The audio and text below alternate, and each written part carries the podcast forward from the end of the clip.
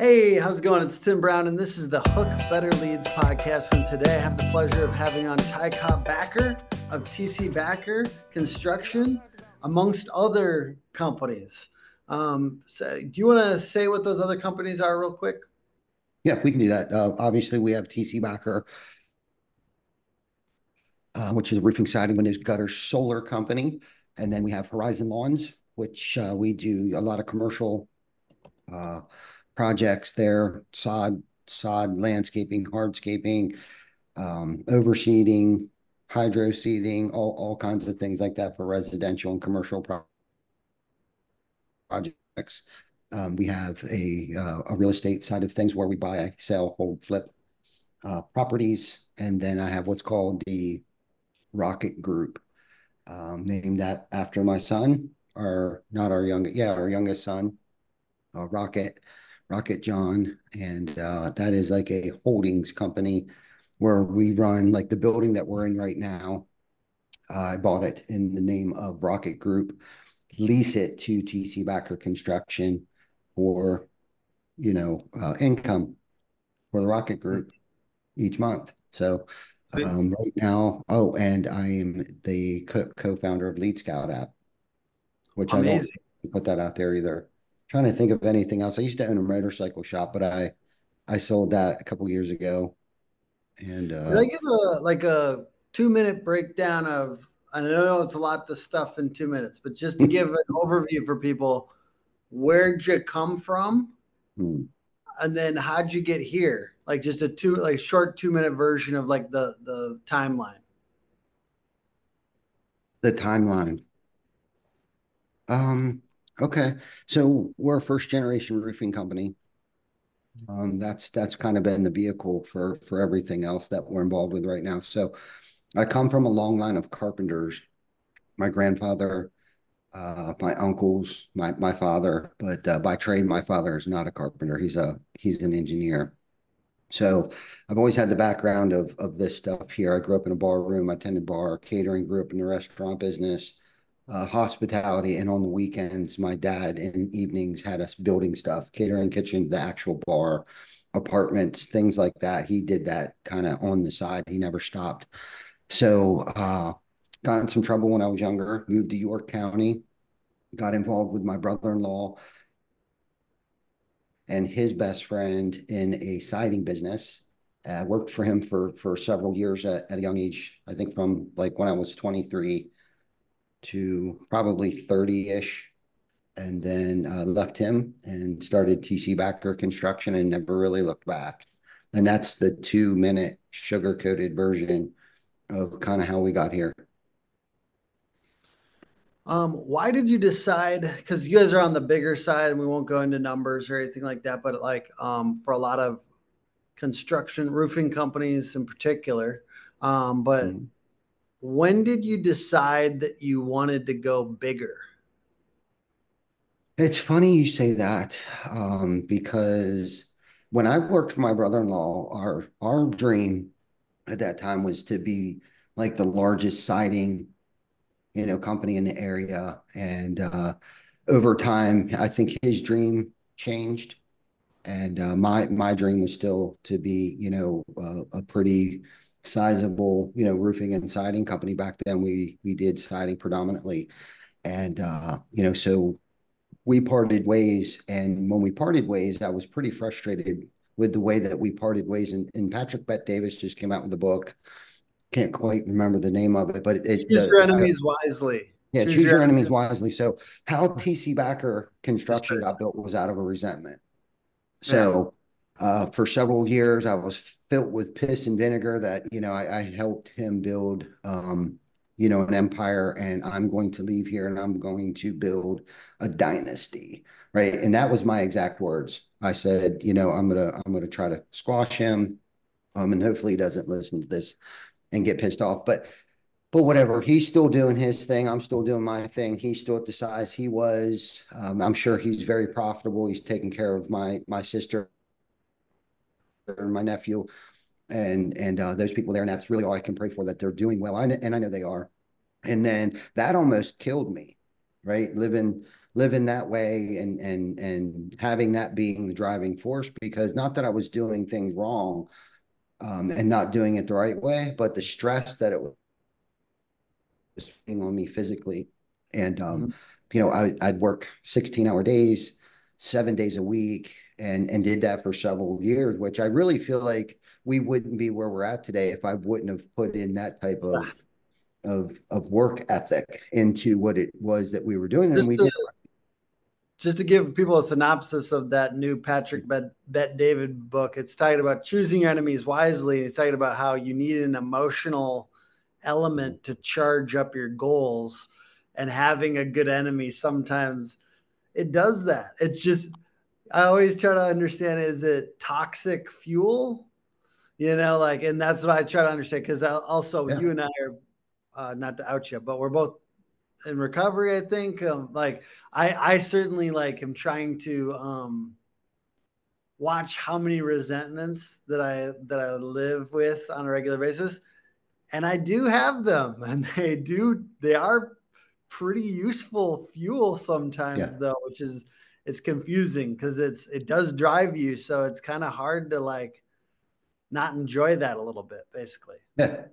Yeah, for sure. And that's where that's why I was saying it, you know, it almost killed me. It really did. And I remember my mom had lived with us at that time back in those days, and she had passed uh, this February will be nine years. So I'm trying to think back. So that would have been probably 10, 11, 12 years ago. Uh, we were sitting at dinner one night. It was about 7:30 in the evening, and I took her out. And at that moment, at that time in my life, that season of my life, I was I I was maxed out. I was stressed. I was I had had been just beaten up and and felt guilty because I wasn't spending enough time with my mom. Janet was taking care of my mom how during the day. point, by the way, how old were you about this? I? I would have been 30, 35, 37 ish. Okay. Yeah. Uh, yeah, I'm 47 now. Good. So um, killing myself, right, and feeling guilty. And it was about seven thirty at night because everything came through this, and I mean everything, everything, emails, text messages, service calls. I mean everything, leads, all of it came through my cell phone at that moment. And uh, seven thirty at night, phone rang, and uh, I, I red buttoned it. Probably for the first time in my life, I was like, man, I just I just can't handle it. I need to be present. And my mom looked at me and she said two things that that aren't very mind blowing, but and we've all heard them. But at that moment, it just hit differently. And she was like, "Ty, life is too short." Right. And we've all heard that, but it never really meant anything until you're staying, sitting there across the table from your dying mother. Right. Mm-hmm. It just hit differently at that moment. And then the second thing she said to me, it's giving me goosebumps right now. She said, You need help.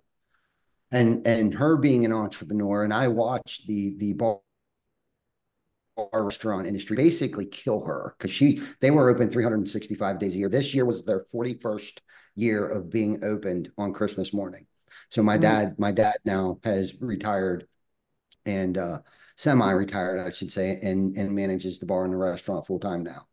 Retired from his mechanical engineer job, and now does that. Has been doing that for for quite some time now since she's passed and even before that, she moved in with us. So uh, she was with us for four years. So he did that for a long, has been doing that for a long time. But when she said those two things to me, I went on a mission to find help. I knew at that moment that I needed to surround myself around good people, people that I could trust first and foremost. I didn't really care what their skill set was or what level of, of education that they had. I just knew that I was mediocre at everything that I did.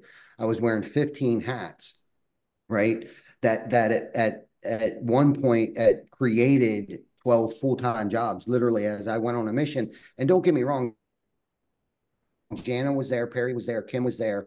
We had people right in place, but but I was teaching them how to think, you know, and not necessarily what to think on their own. You know what I mean? Like they were all kind of sitting around waiting for me to tell them what to do. Like they they weren't making decisions and command command decisions on their own. They were all kind of just not sitting around, but you know what I mean? Like they were waiting for me to point them in the right direction or, or give them their daily task and stuff like that. And, and I had learned a hard lesson on leadership, what, like what true leadership is and to surround yourself around people that are smarter than you in areas that I may not be so strong in or don't have time for um, or not educated in. So I went on a mission. I started to find people, and it didn't happen overnight. And we're still looking for good people. And before we got on this podcast, we were talking about some things, Tim, and and and uh, what we need to to do is is find people who complement us in areas of our life. And John Stauffer is a great example uh, of that, and, and, many other people, Glenn and, and Chris Baker and Mike Ippy and Vic and all those guys, all complement what we do very well because they have their strengths in what they do on lockdown, like mm-hmm. on marketing, sales, Glenn, uh, production management, Vic, AV, Mike Ippy, IT. Like those are their guys. Yeah, I was going to ask you, how do you not burn out? It sounds like we're like, that's kind of what this is. You have to get other people that you can trust to one, make decisions, think separately from mm-hmm. you and make, you know, make real decisions. And then like people that are really good at other stuff that you're not good at. Mm-hmm. Certainly it is weird how running a business – forces you to do so many different things. Like, don't run a, do not start your own business if you're not willing to do a bunch of shit poorly because it is, it requires you to do so many things that you cannot be good at all of them. There's just, just don't start a business. Cause like as a craftsman, let's say like if you were back in the day doing siding yourself, you can get so good at it that like man no one can mess with you you're just that good at siding and when i used to make websites myself the, all the little details of it like i was very proud of the way i did it personally and then to the there's just been as, when, when we've been growing right we've been growing you've been growing there's just moments where you have to let go and it's not going to be perfect but you have to figure out how to make it pretty good and let go because there's just you're never going to grow if you can't let go of some of it. Any other lesson? I mean, obviously that yeah. was an emotional moment with your mom. Is there anything else that like yeah was like a, a important letting go moment that you could share with us? An important letting go moment. Well, you know, the biggest part in that was is the moment I started to let go, we started to explode. Mm-hmm. Um, you know, because I'm screaming from the rooftops, go, go, go, grow, grow, grow. And I'm, you know, doing this, not even realizing I got three fingers pointing back at me that I was the issue. I was the issue. I was the bottleneck. And and what the problem was was the six inches between my ears, saying foolish things to myself like, no one can do it as well as I can do it. And and or I don't have time for them to figure out how to do it. And all these stupid things that I would say to myself when at that moment I was totally burnt out. I was mediocre at everything that I did. I could not excel. And and the quality of my my personal life and my professional life was suffering very badly. So I think the improvement of of of my personal life um, was drastic. It improved incredibly. And then, of course, um, I was probably much easier to be around at work as well, you know, because I wasn't so stressed out because I was high strung. I'm still high strung. And uh, I was able to actually start working on the business and making it fun, not just for me, but making it fun for other people. And and I I typically manage things or run things very personally, right? So you had asked me a question before we went live. And it's like, well, how how did you get as big as as you are today? Um, and and I still look at things like we're we're still just getting started, and I think that's one way of, uh, and I feel that because of all the new things, new technologies, the new areas, the new locations, new new team members that come on. The team they keep it fresh, they keep it real for me. But when somebody comes to work here they're our responsibility now, not just them, but their wife, their kids, their families are now our responsibility. So what am I going to do?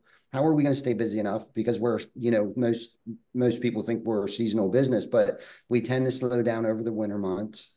There's recessions, there's economic concerns, there's interest rates, there's inflations, there's all of these things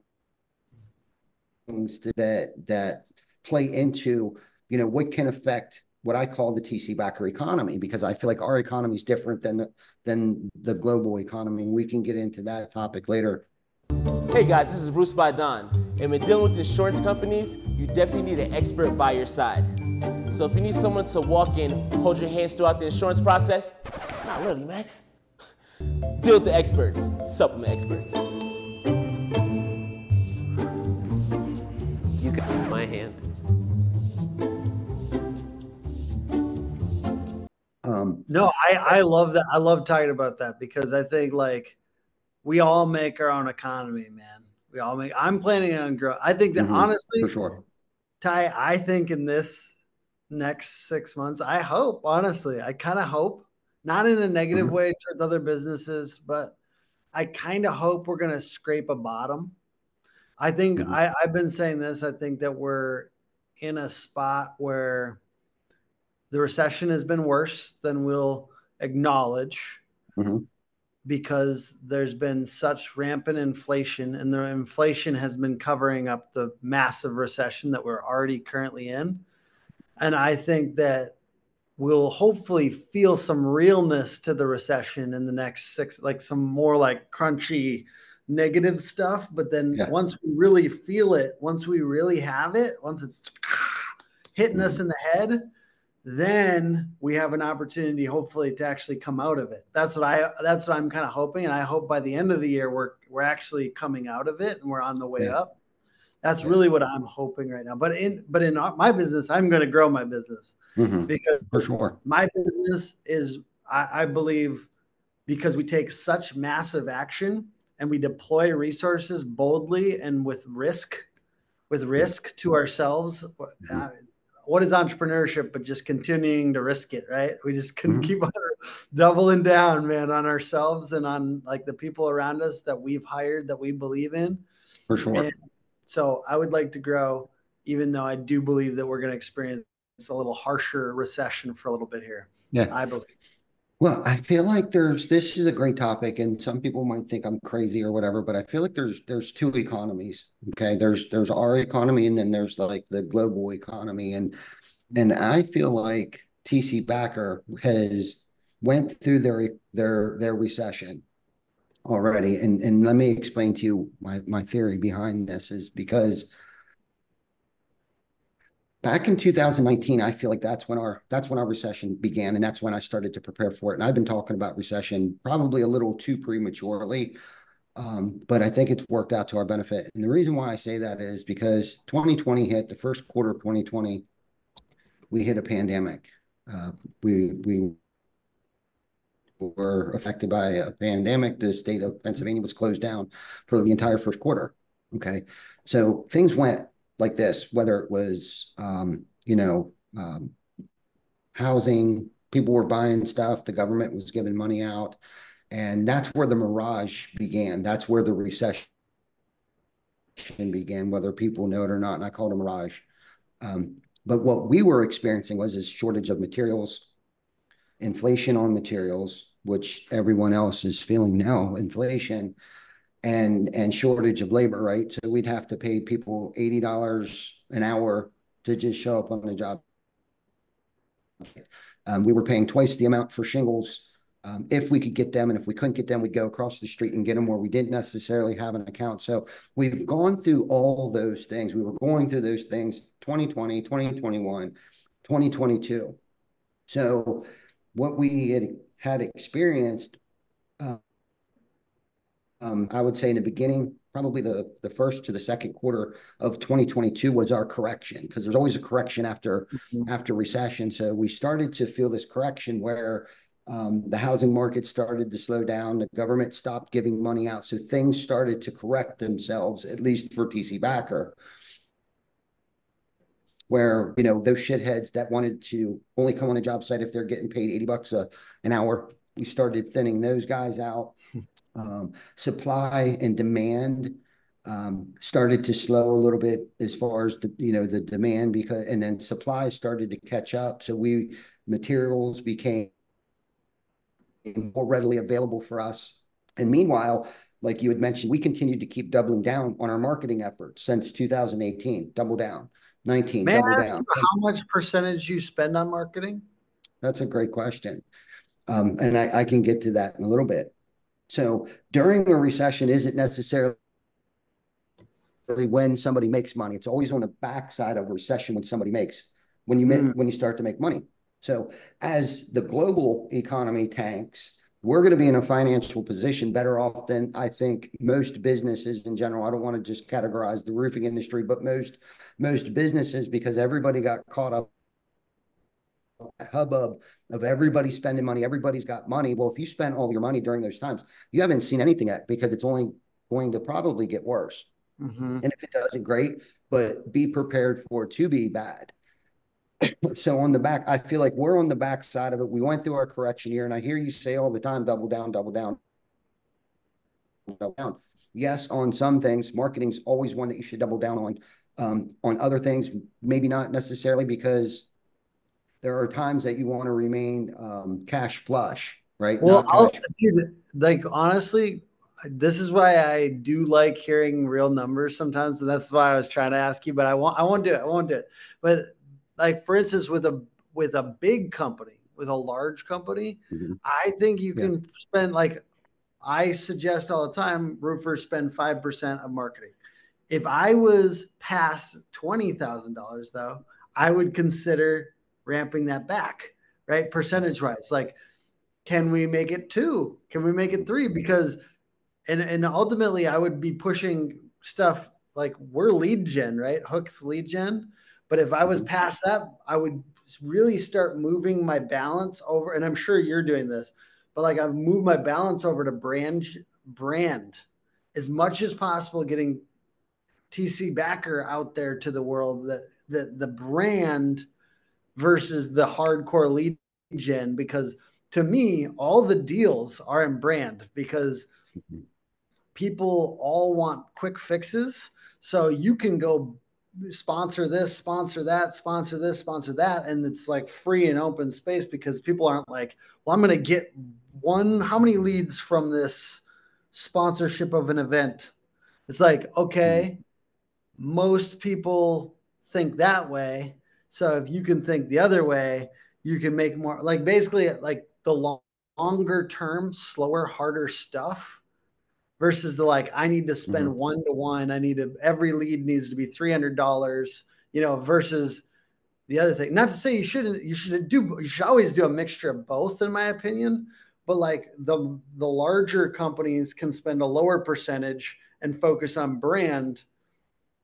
That's my mindset because um, ultimately you get better deals for the longer term stuff.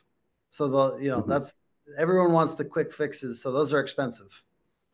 Yeah. No, brand is very important. I mean, brand is for longevity, right? If you want to be in the game for a long time, doesn't matter what industry you're in, you need to brand your stuff. And and in, in roofing, um, he who gets the most touch points usually wins, right? Like you want people searching TC backer, not roofer near me. And if you yeah. can brand yourself enough where you have 10,000 visitors visiting your website a month, you, TC backer, searching TC backer, ultimately at the end of the day that's what matters most right? And and where the marketing comes in is is to rank you on the first page and and and things like that. So there and i think a lot of people don't understand the difference between marketing and branding. And and branding is you know it starts with your team right? Your team is a big part of your brand when they're out there screaming from the rooftops this is a great place to work or hey um, you know we do roofing and stuff um, that, they're they're the face of your company in, in, your local areas and stuff. And like you said, being able to sponsor somebody, this that's where like it's really hard to track the matrix or your ROI on that, but you can't get caught up in that because I've done that before. Like how many yeah. times somebody called that, us from that one billboard? It doesn't really matter because I don't I couldn't tell you how many touch points, how many people drove past that billboard, how many yeah. times that day, how many times throughout the week, the month, the year that they've seen it. But what you're trying when they when they think of roofing or siding or gutter needs, you want them to think of you.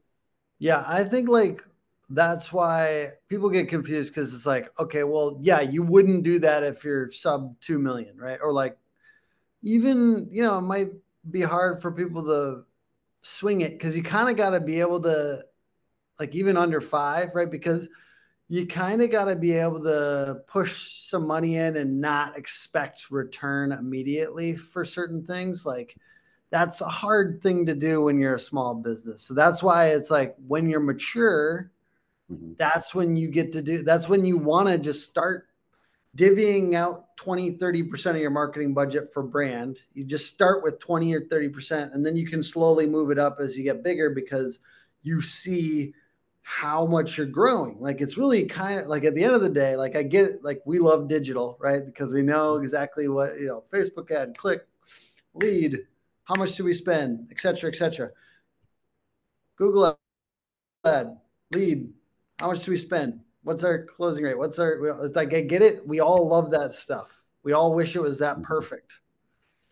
But when it's not that, like when brand is out there, one, we see all those leads, the cost per lead go down, down, down. We see companies growing from doing branding. So it's like ultimately who who's really growing in the area, and there's people that are doing this and they're growing and so it's it's it's a soft science. It's not like i i'm on the scientific side of marketing. I'm on the click and how much does it cost and whatnot. But i still believe like if, if you do it in a soft science you're going to get better results. Like if you soft if you that's why i think um are you a are you a spreadsheets guy? I'm sure you're good with money now but like are you naturally like a accountant brain yeah, I think so. I, I think oh, you know. Well, I am not. So I like ultimately like I yeah. I leverage. Well, it, I mean, it's not hard. It, it, yeah. Yeah, I mean, it's not hard to uh, you, you know keep track of money and and find out what an ROI is or a profit and loss statement. I mean, it's not you when you get into more elaborate accounting software. You know, no, am I a QuickBooks expert? No, I'm not. Um, not sure exactly why that happened, but let me see if I can't get let's, that let's pause, let's pause for a moment on content and we'll get this. There we go. There we go. Um, so, okay, a couple couple things. When you're early on in in business, that I looking back, if I reverse engineer this here a little bit, the the biggest thing that you need to focus on. Yes, you need to brand yourself. Yes, you need to market yourself and budgets are small. The hard thing is is figuring out where you're going to get your biggest bang for your buck, right? Where where where am I going to spend my five thousand dollar budget, right? That that's going to give us the biggest bang. Yard signs and truck wraps right out of the gate as far as branding goes. You, that's the first thing you need to do. Have have a yard sign that pops. I mean, we our yard signs are unique. Um, there are things that you can do. You can you can pass out flyers, you can do door hangers, business cards. But but more importantly, what you need to focus on is, is networking, building partnerships, and relationships. There are mm-hmm. people that I've partnered up with and, and have relationships with from day one. Eric Brewer, um, Integrity First Home Buyers, he's an investor here locally. We do over 300 projects a year for him in our hmm. local area. I still do work for him today. And then because of his network of people that have mushroomed, other real estate offices, other investors across the country that we've created relationships with because of his network. And that's why, you know, if anyone ever says your your net worth is your network, you know, uh, financially, you know, or or professionally and and personally, like you would be in my network. So you are a part of my net worth because I am the sum of those five that I surround myself with. But on a professional level, you know, my net worth uh, contributes a lot to my network of those mm-hmm. that I've surrounded myself with and chose to do business with today, no matter what the economic climate is. Eric's mm-hmm. going to buy sell flip houses. Doesn't matter if it's 8% interest rates or if it's at 2% interest rates.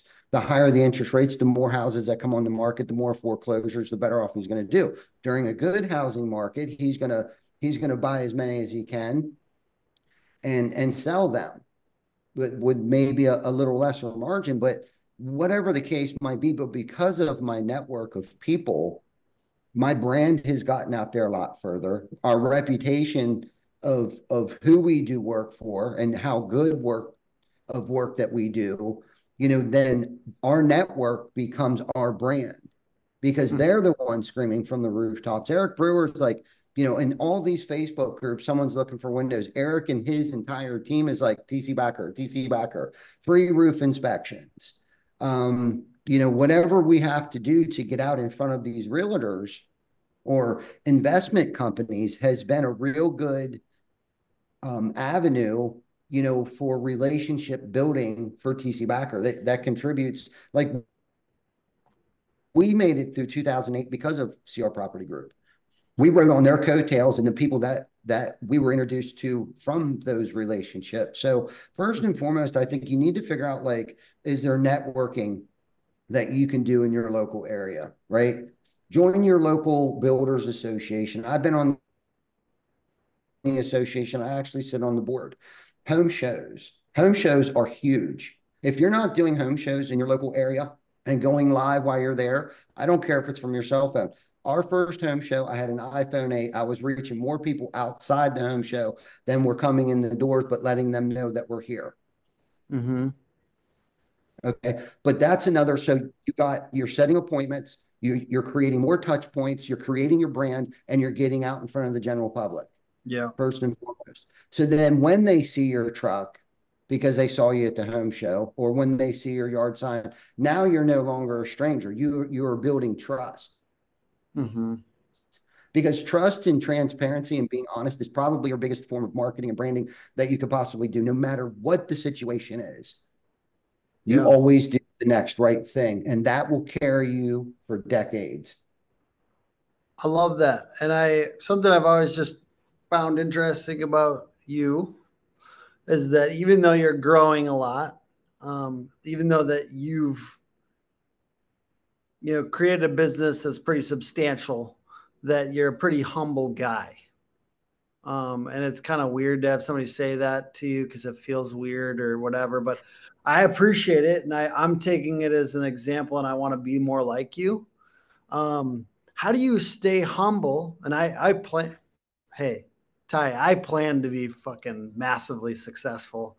Mm-hmm. Um, and I and I, I but I want to keep on getting around people like you, and I don't want to. I don't ever want to get a weird ego about it. So, mm-hmm. how do you stay humble as a a pretty large business owner? and uh, we were saying this before the call, but like, you know how mm-hmm. people watching this will understand your people laugh at your jokes when they're not funny. Have you noticed mm-hmm. that? Uh, mm-hmm.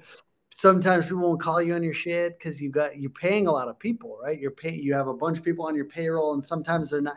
You know, it's not you could see. The the truth is is we have to kind of figure out how to moder- moderate ourselves, even though the people around us are not going to react to us like we're just a friend. Hmm. Yeah.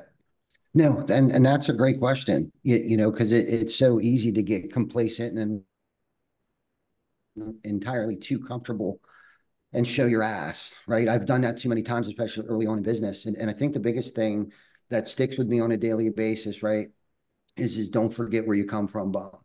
Okay, if you've been where I've been, if you have walked my shoes and have put yourself in situations that I've put myself in, you wouldn't be running around showing how or what color your socks are, right? Trying to trying to keep this clean, the size of your socks, right? Yeah. Um, if if you have been where I have been, and and I feel like that I've been given a second chance, and that I'm on borrowed time. Like you know how you get those phone calls um, to extend your warranty. Well, I've been given an extended warranty and and I honestly feel like there's a reason why I've been chosen to continue to be here and breathe air and I don't want to take that for granted not not for one second not for one day do I want to take that for granted so why would I turn around and spit in his face and I say his face and act like that I did this when I really didn't do anything other than just show up every day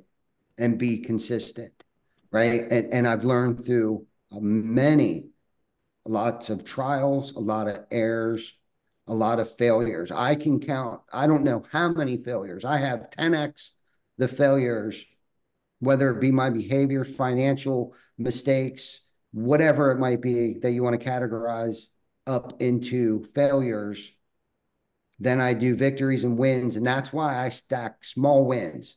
I get, I open my eyes, win number one. I put my feet on the floor, win number two, right? I read some books before I leave. I stack those wins before I walk out the door. I arm myself so I don't go out there and act like a raving, arrogant asshole yeah. to the general public who's been so good to me, right? Yeah. Because they, whether they know it or not, has given me, have given me a second chance, another opportunity to run a very successful business within this town at some point, maybe someday across the country. Yeah. Right. And what's cool about this is, is that if I can do this, anybody can do this. You just got to have the grit, the tenacity, keep your ego in check. And ego is an acronym for edging God out. The moment I start edging God out is when is when that ego starts to take over. But if I can keep right sized and don't forget where I come from, it's really easy to remain humble. Mm. I have a question for you. So I like um, rewarding myself as a business owner. I also don't want to be one of those guys. You know, you see the cautionary tales in the roofing industry and in any industry really, but like roofing industry is kind of known for exorbitant, like excess style, like just big, big flashy stuff. And then then you see somebody who's like struggling financially, and you're like, well, I could have empathy for you, but you really look like you've been spending a lot of money. you know, for fun. And mm-hmm. but but like, where's the balance there? Like, how can we enjoy our wins? Let's say if you knocked your your revenue goal out of the park this past year, how do you mm-hmm. enjoy mm-hmm. a win and kind of incentivize your executive team or something like that, and do something fun and and then how do you not make that like a burden, a financial burden on the company? I guess. And I don't know. Maybe you don't like. I mean, I, I have That's a like you do you spend money on like fishing or something like that, right? Like you have like a pretty cool boat yeah. rig and stuff like that. Yeah. So like that's your thing. Yeah. Like how do you find a balance mm-hmm. between like living it up and then like not being ridiculous to like hurt your company? Yeah, no, that's a great question. That is a great question. I always look at it like this, Tim. How is it going to improve the quality of my life so I can be a better human a better father, a better husband, a better business owner, a better leader, right?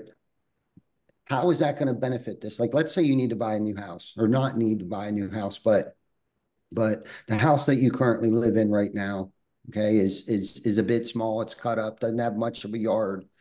Um, and uh, you know, people can't come over to visit. You can't host parties when you go home, you're just kind of like, you know, I'm sick and tired of this place, man. I just don't have my chi when I walk in here. It's not very zenful. You know, I can't even put a pool in the backyard because it's so so small, or I'll never get the equity out of it that you know if I add an addition on the back. So, and, and I'm using this as as a as a true example of, the the torment that Jan and I put ourselves through when we bought the house that we live in four years ago.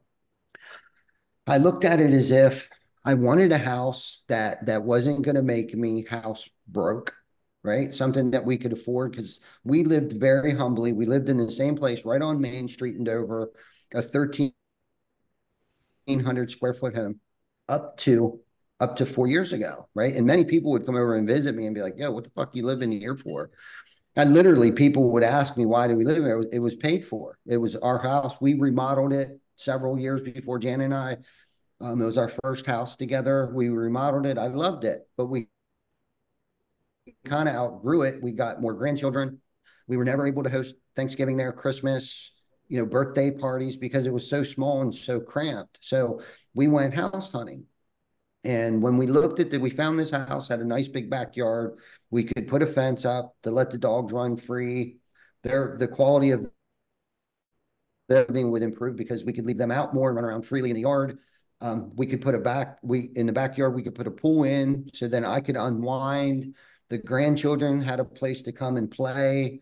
Our children, you know, would would have a place for their friends to come over and play, which in in the long run would make my heart happy, make me feel more rejuvenated when I walked in the door. And we kind of created our own oasis where I almost not necessarily feel like when I go home every night that I'm on vacation, but it gives me that sense of like relief from the day when I walk in my home. So to make the decision, can we afford it? That was easy to do. Hey, can we afford an extra $200 a month? Sure. We we could definitely afford that. It's not going to put us in a bad spot. It's not going to put the business in a bad spot. It needs a little bit of work, but over time we can do it and turn it into our oasis, which it is today. Okay, which in turn has improved the quality of my life where I rest better. My family has a place to congregate, right? Which then, you know, because at the end of the day, isn't it about family? Mm-hmm. Right? Our family, um, it starts there. We're able to provide for our family better. Uh, it's a place for them to congregate. And, and at the end of the day, I rest better there. I sleep better there. I have peace there. So then when I leave my house in the morning after I armor up to go out and kick adversity in the face, right? It's because I bought this house. I'm able to go out here and do that. And I know when I go out here where I'm going to go and put my head on the pillow is my happy hmm. place. Okay. Now, fishing boat. Always wanted to do it. Always wanted to do saltwater fishing, have saltwater fish for about 15 years. now, this was an investment, and I say that because we had a camper that I had sold for four times more than what I purchased it for, was able to buy a house in our very first boat. Okay. And still had equity. Bought our first boat, traded that in, was able to to basically pay for the boat itself, still have the house down there today, 10, 12 years later still have the home down there. Each boat that I've bought, I had had so much equity from the first boat. boat Right. So that doesn't mean you can't own a boat, but be smart about it. Mm-hmm. I, I've never had a boat payment. I've never had a house payment down at the beach because of the first investment, the first quality of life investment, the camper, right? The camper, why do you need a camper? Well, because I got to get away. I need to un- unplug. I need to recharge so I can come back here and conquer the world. Because high performing people like you and I, we need a place where we can go so we can level up, catch up on our reading, catch up on emails, spend time, most importantly, with our family and be uh, emotionally present with our family without the distractions, right? Because if the quality of our home life improves, the quality of our professional life is going to improve mm-hmm. by default. I love okay? that. Yeah. I agree. So when you look at it, when when you're looking to, I mean, Louis Vuittons and fast cars and all that bullshit, I, I'm not, I'm not. I, it, did I buy Jan a Louis Vuitton when we were over in uh, Dubai? Yeah, I did. Why? We were in Dubai. Why? Because I could. But hey, by the way, um, so I, I, do have to wrap up here shortly, uh, if it's okay, Ty. Yeah. When when are you going to Dubai again? I'm trying to go to Dubai sometime in the next uh, I put it as one of my I, I put it as one of my soft um, goals. Like I've got real goals and then I've got some kind of silly ones. And one of my mm-hmm. silly ones in 2024 uh, is is to go to Dubai. Um, so just saying, yeah, you know, if you think if you're thinking about it later this year or something, maybe uh okay. maybe bring your boy along. Let's do a let's do some video adventures or something. I don't know. I'm, I'm down. I'm, I'm trying to figure out how to get over there. We'll figure it out. If you truly believe in what you're doing and you want to be the best version of yourself and you want to build a great organization, there's no other place to do that besides the Roofing Academy.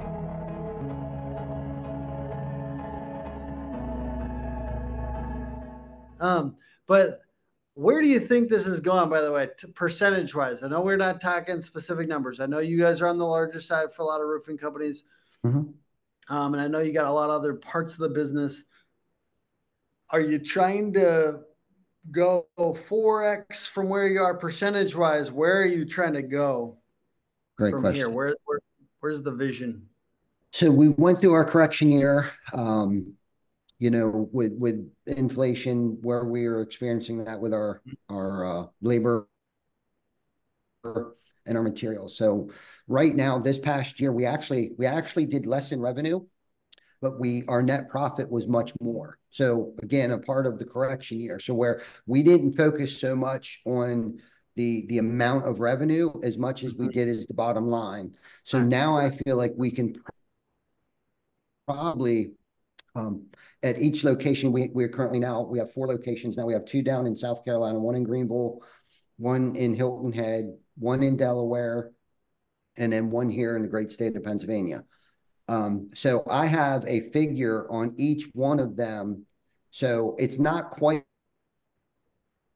like a, a, a 10x, but we we are going to do significantly more than what we did in 2023. So percentage wise, I would say it's roughly going to be probably right somewhere between 25 to 35% more in revenue. Let's go. Yeah, it's going to be huge. Ty, could you give a little wrap? Yeah, this is this year is going to be huge. Um, Any call to action that you have for us at the end of this? Call to action, like a nugget. Yeah, or just like if you want to just say your guys' dot com or or uh, anything else that you would love people to do here at the end. I, I got a little nugget that I thought about the other day. How about I share that? Yes, sir. With it being uh, a new year, 2024 is upon us, and I think a lot of people mo- focus more on, um, you know, adding things to their life and and improvements and and all of these new little things. I think we need to focus a little more, at least for myself personally, on what can I remove to add more, right? Mm-hmm. Like so, if I if I'm removing some things, whether it be toxic people, uh, mindless scrolling, whatever the case might be, it could be personally, it could be professionally. Let's think more, focus more on what we can remove today mm. in our lives to become better parents, better leaders, a better company, um, a better motivator, what can I do to be a better human being? What can I remove from my life to be a better human being today instead of mm. adding all the shit that I think people think that they need to add to their life moving into a new year? Mm, good word. I'm to receive that. And I appreciate you being on today, brother. I'm always enjoying chatting with you, but it was really nice to be the interviewer here. Um, excuse me that we need to wrap up. Thank you everyone for watching and or listening podcast is put on by hookagency.com, Hook Agency all over social. And uh, Ty, uh, so excited for you guys this year this year. I'm excited to watch what you're up to. I'm going to keep on watching you as a leader. No pressure. I want to learn from you. Um, I really, really, really do appreciate your attitude and your humility, even though you're growing a big company. And I want to, I want to learn from that. Thank you, everyone, for watching.